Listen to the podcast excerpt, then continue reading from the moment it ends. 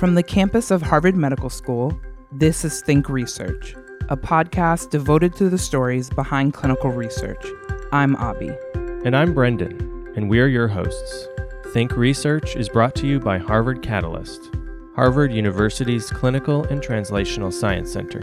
And by NCATS, the National Center for Advancing Translational Sciences.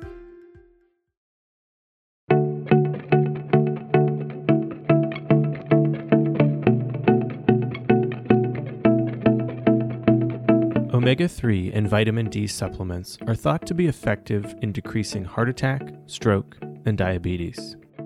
10% of the population currently takes an omega 3 supplement, and nearly 40% take vitamin D. The promising outcomes we've come to know are the results of secondary prevention trials and studies that are not necessarily all encompassing. In September 2009, Dr. Joanne Manson and her colleagues set out to conduct the first large scale randomized controlled trial of the real impact of these supplements.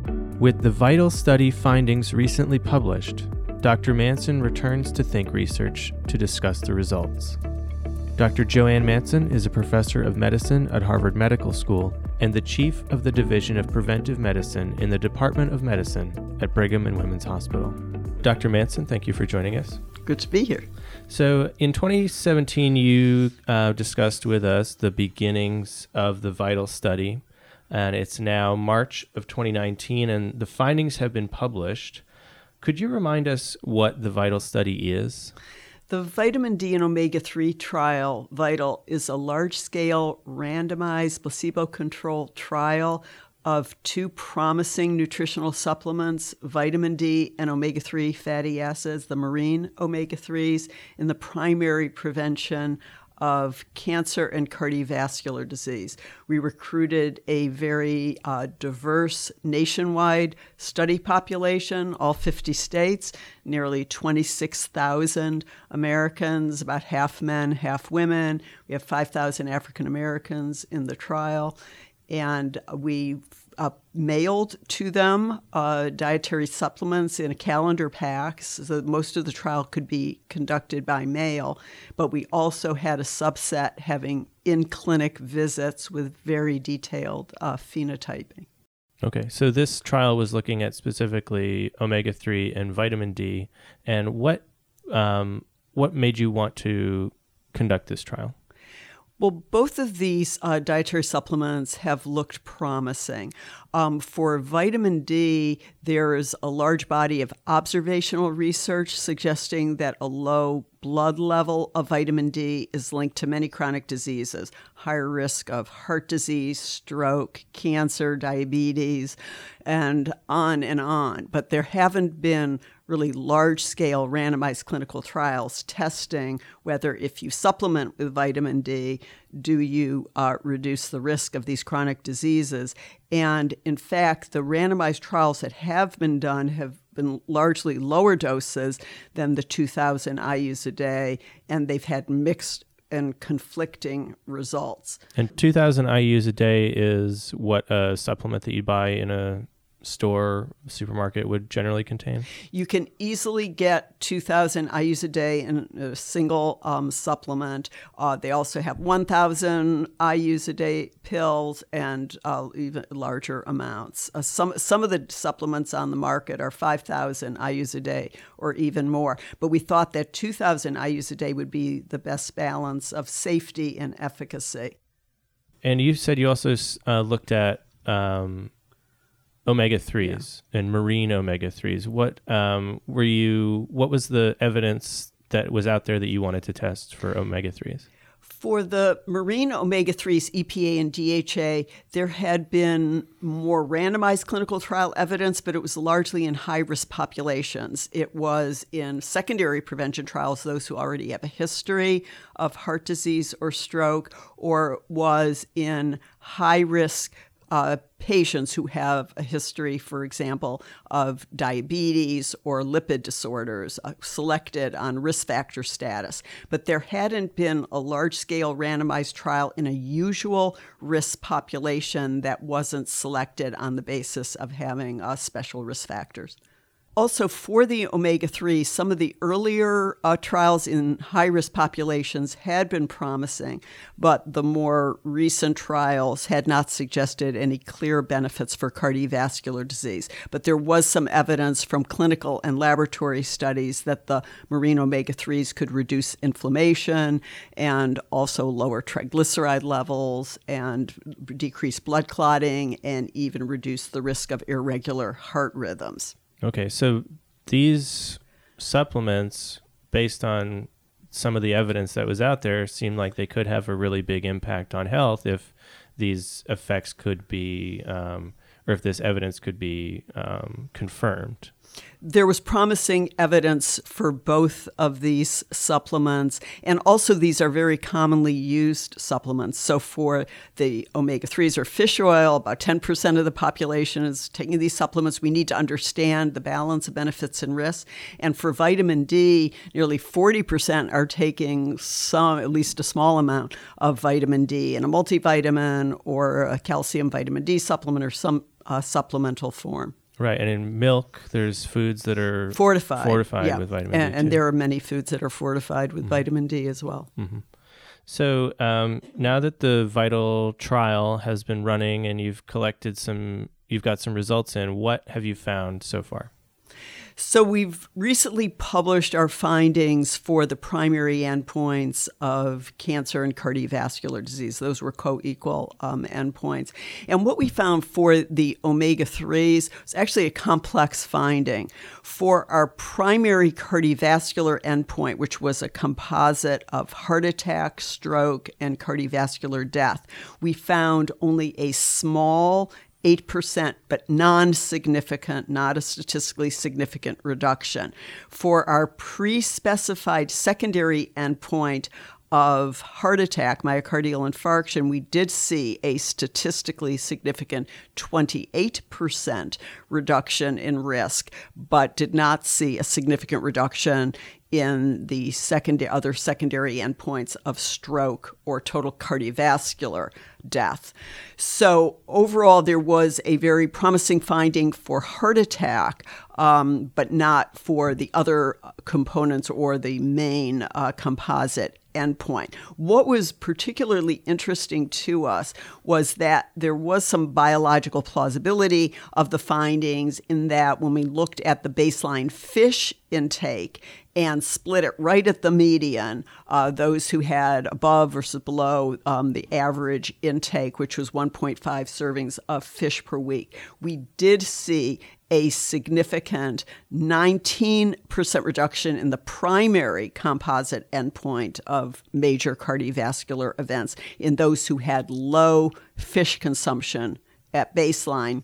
And we also saw a 40% reduction in heart attack in that group. Whereas those who started out with above average fish consumption, already getting at least one and a half servings of fish per week, there were only negligible, if any, reductions in cardiovascular risk. We also saw a signal for a greater reduction in African Americans, greater uh, reduction in heart attack and cardiovascular events in the African American group than in the others. For heart attack, it was a statistically significant 77% reduction um, in the African American group. But of course, this needs to be replicated and there's been very little research on the role of omega 3 fatty acids in African Americans. So we, we need to know is this a chance finding or is this a very real benefit that might be uh, derived among African Americans? So among the African Americans, we did have strong statistical significance in the findings for heart attack.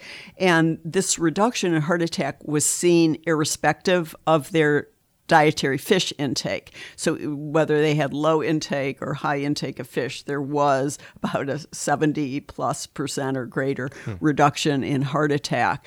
So even though it was a relatively small number of heart attacks in this group, it was still a strongly statistically significant finding. But it needs to be replicated. And in fact, we would like to move forward with a second trial that has a substantial number of African Americans where we can see if there's a reduction in major cardiovascular events and heart attack with the omega 3 uh, supplements. And why did you want to separately look at heart attack by itself? We pre specified that we wanted to look at the components of the primary endpoints separately Okay. because there are some differences in risk factors for heart disease and stroke. And in fact, over as the research has evolved for the omega 3s, it appears that there's a greater coronary benefit than stroke benefit. Mm-hmm. Got it. Okay, so you sp- you spoke about the uh, findings for the omega threes. Um, now, what about the vitamin D? For vitamin D, we also saw a promising signal, but the overall results for the primary endpoints of major cardiovascular events and total invasive cancer were not statistically uh, significant. So, for uh, cardiovascular events, we saw no clear reduction. There really was very little effect of the vitamin D on risk of heart attack, stroke, or cardiovascular death. For total invasive cancer, we saw only a small but not statistically significant reduction. But where we started to see a signal was for cancer death. And during the full follow up period, we saw a 17% reduction that was borderline significant but did not quite make statistical significance. But given the long latency period of cancer and you know the development of death from cancer, we had pre-specified that we would take into account latency period. And for cancer incidence, the results did show um, greater reduction, but still not statistically significant. However, for cancer death, among those who had been in the trial for at least two years, there was a, a statistically significant 25% reduction in cancer death. Now, again, this needs to be replicated and it could be a chance finding. But there have been other trials also suggesting a signal for a cancer death benefit of vitamin D. And a previous meta analysis of all of the earlier trials suggested that signal as well. With all the trials combined, it did become a statistically significant reduction in cancer death. Now, why would vitamin D reduce cancer death but not cancer incidence? And this may be because vitamin D works in very late stages of cancer development and may affect the the tumor biology, making the tumors less invasive, less aggressive, and less likely to metastasize. And under those circumstances, you might see over five years of follow up that there is a reduction in metastasis rate and the invasiveness of the tumors um, and the severity of, of the cancer, which is reflected by a reduction in cancer death.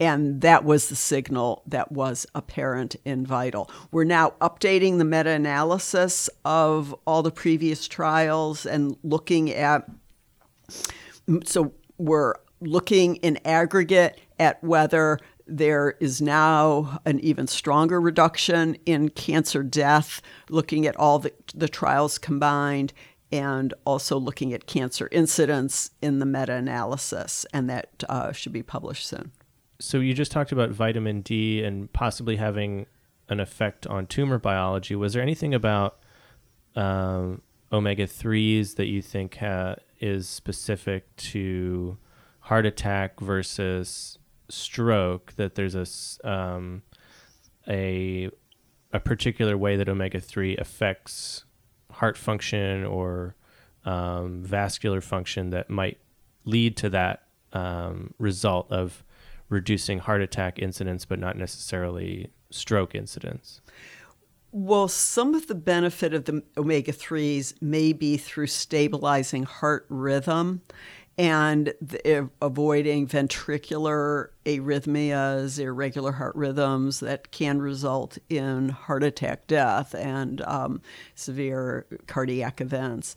And there is evidence in the literature for that, both in terms of uh, clinical and laboratory animal studies and even randomized trials suggesting the strongest signal from the omega 3 trials in aggregate is for coronary heart disease death. Mm-hmm. So the ventricular arrhythmias that would be more relevant to heart disease endpoints than stroke.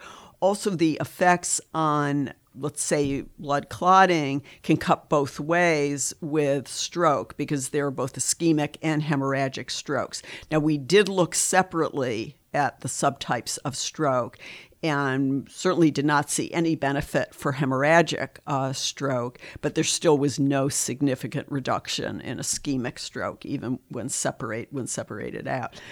So I think overall, the mechanisms that have been um, found for benefit of omega 3s, including the stabilization of heart rhythm and possibly the decreased blood clotting, decreased inflammation, and the lowering of the triglycerides, may end up being more relevant for coronary endpoints than stroke. But many of these mechanisms are also relevant to ischemic stroke. Mm-hmm. And in fact, the REDUCE-IT trial, which tested a very high dose, four grams of a highly purified EPA um, medication you know, product, did find a significant reduction in all of these cardiovascular endpoints. So the omega 3s may, in fact, at much higher doses, and uh, particularly EPA, may end up being relevant to stroke as well. But this needs to be studied further. And you tested EPA and DHA. Could you talk about the difference between those two? We tested the combination of EPA DHA. In, in aggregate, we had 460 milligrams of the EPA and 380 milligrams of the DHA. And so a total of 840 milligrams of the um, marine omega 3 fatty acids. And um, there has been more evidence for EPA being relevant to coronary health. Um, however, the DHA has seemed to be perhaps more relevant to cognitive health and there there needs to be much more research on this question of what is the optimal ratio if mm-hmm. both are going to be given of the EPA and the DHA or for heart health is EPA alone actually the um, most promising intervention. The REDUCE-IT trial certainly showed a very right. strong uh, benefit. Right. How long have uh, researchers like you been looking at these two supplements? So we've been looking at EPA, DHA, and the marine omega 3s in terms of dietary fish consumption for a, a very long mm-hmm. time, mm-hmm. for, for decades. Yeah. And many observational studies do show that those who have higher fish consumption have lower risks of heart disease and total cardiovascular disease. Now, some of that may be because fish is replacing less healthful foods, such as red meat, or there's a, a generally uh, healthy dietary pattern or healthier dietary pattern in those who have fish. You can try to adjust for other components of the diet and for life, other lifestyle factors, for smoking physical activity. Um, however, it's very difficult to fully adjust for all of those uh, factors. So, this is why the randomized trials are so important. Mm-hmm. Studies like this, they get a lot of coverage in the popular media, um, and sometimes headlines can take the same information and two different publications can draw two different conclusions based on the same information. Um, and I think that's true with the vital trials. Some headlines say that fish oils reduce cancer and heart disease, while other headlines say the opposite. Why do you think uh, the popular media draw different conclusions from the same information? So, the, the vital trial had complex and nuanced findings. And very often, with findings like that, the media will go with just one extreme or the other. They will either cover just the positive signals, the favorable findings, or they will say overall because the bottom line of the primary endpoint was not statistically significant, the trial was null. I think this was a challenging study result for the media to cover in a balanced way. Some of the media outlets did do an excellent job. They acknowledged that the overall findings for the primary pre-specified endpoints were not significantly reduced, but that there were pre-specified endpoints, secondary endpoints that showed promising signals. And so there was a good balance in their reporting. Others tended to go with just one extreme or another. Also, the REDUCE-IT trial, Vascepa medication, was reported at the same American Heart Association meeting and also published in New England Journal at the same time. And I think this led to some confusion about which trial was which when they talked about omega 3s affecting or not affecting cardiovascular disease risk. I think it led to uh, some additional confusion. Do you read these headlines? Do you keep up with that? Or is it something that you're frustrated by? Or how do you react to these kind of this kind of coverage? It can be frustrating to see uh, the lack of balance in a report, or if positive findings are overstated, overemphasized, and there isn't acknowledgement of the negative findings. Um, it can also be frustrating when a report is totally negative when there were promising signals and that's not being mentioned. So I think it is a challenging balance for the media to reach. And when the media outlet gets it right and does a, a very good job, I'm extremely pleased to to see it. And when they don't, it is it is frustrating for an investigator. Mm-hmm. What conclusions have you drawn from the VITAL trial, and what would you say um, are some of the conclusions that the public can make, or are there any conclusions that the public can make? Well, first, stay tuned for some additional results from Vital because we have many other outcomes to look at. We have several ancillary studies, actually, a total of more than 20 ancillary studies uh, will be reported over the next six months or so. So, we're looking at cognition and diabetes and depression, autoimmune disorders, fractures, infections, many other health outcomes. So, people who are on the fence as to whether they should take the supplement or stop taking it if they're already taking it may want to stay tuned for this additional research. But at the present time, um, we feel that those who are already taking vitamin D or omega 3s at these moderate doses. We don't find clear reasons to stop. However, the results are not strong enough to recommend that everyone run out and start to take either high dose vitamin D or omega 3s. Those who may want to talk with their healthcare provider about whether they're an appropriate candidate would be the groups that particularly benefited for the omega 3s. It would be uh, th- those who have low fish consumption, if it's because of an allergy to fish or because uh, a person is a vegetarian, there are algae based um, omega 3 supplements. So that would be a group that may want to explore whether. Um, um, a supplement could be a benefit. And also, African Americans with the omega 3 findings being quite strong, especially uh, those who have multiple risk factors for cardiovascular disease might want to talk with their healthcare providers about it. With vitamin D, those who have bone health problems or malabsorption uh, problems, you know, Crohn's disease, ulcerative colitis, uh, gastric bypass surgery, some of these conditions, it's v- very important mm-hmm. to ensure that you're getting adequate uh, vitamin D.